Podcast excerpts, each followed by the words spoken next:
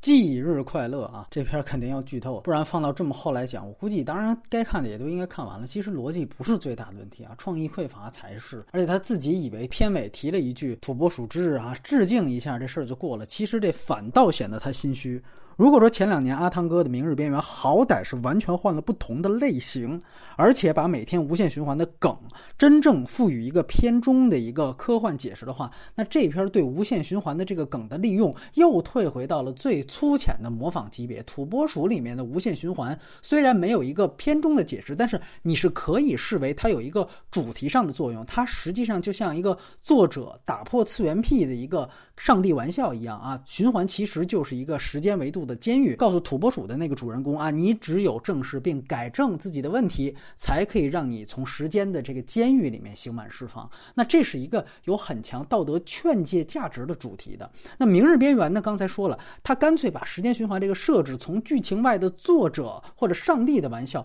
降维到了一个片中的科幻情节，那也很好的服务了影片的科幻和战争的类型，他完全建立了另外一一套这个使用的方式。那么这个片子里面你又会发现无限循环这个最大的映射听，一它是找不到片中的解释，二它找不到意义，所以它这两个片子它都比不了。无论是这个片子里面最后的啊所谓的真凶，还是之前的烟雾弹的凶手，其实都是不可能控制时间的，而这个硬设定又和它两个凶手所建立起来了最后的这个大反转的整条悬疑线也扯不上任何主题和意义上的关联。相反，它可能有一个冲突，就是你感觉前面它要重复这个道德劝诫的意义，最后一发现真凶不是，那是不是这个满身问题的小妞她自己就不用去改正这些问题？你会反倒在这个方面会有一个疑问。当然了，我觉得他可能有一点可以做得更好，他这里面后面也有的，就是如果你是把它作为一个对于前面啊大家都重复无数次的这个无限循环的梗，你做一个颠覆，或者你干脆做一个这种解构的话，其实是可以的。他最后的这个反转呢，其实有点这个意思，但是我觉得完全可以做得更好的是，你其实完全可以把这个我们说大家和观众，尤其是你熟悉这个土拨鼠之日的这样的一个模式的人，应该会知道，好像你悔过自新、改过自新之后，重新做人之后，这一天就可以跳过去了。但是呢，他在这个片子的最后的情节，这个悬疑点的设置是很好的，但是他很快的就把这个问题给粗暴的用另外一个真凶，我换一个真凶，找到另外一个真凶，把那个人弄死了，这事就过去了。这个在我看来就特别特别草率。而且你也不得不说，它其实影片的大部分时间，起码是前呃 百分之七十 到 百分之八十 的情况下，都是还在不断的简单的重复土拨鼠之日的这样一个梗。如果它比如说它在影片的前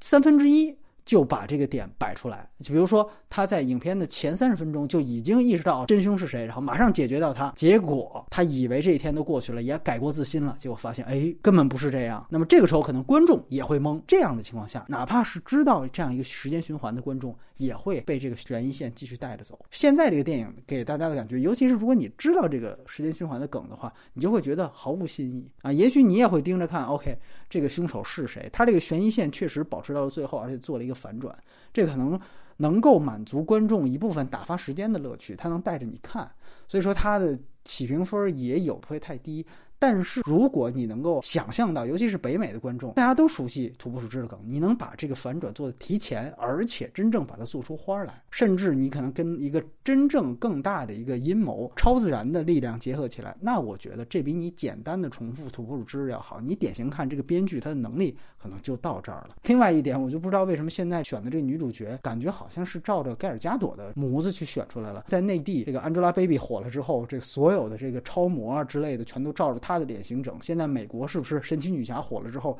这些所有的以后的小妞电影或者女主全都照这个模子来？很讽刺的是，你看这个片子呈现了这个主人公被困在时间牢笼里面，把同一天过了十几遍，已经完全抓狂了，完全崩溃了。而像这样的不思进取的电影人，他把这么一个同样一个高概念从二十几年前一直延续到现在，也重复了十几遍给观众，他们就没有意识到我们是会一样的抓狂和崩溃的吗？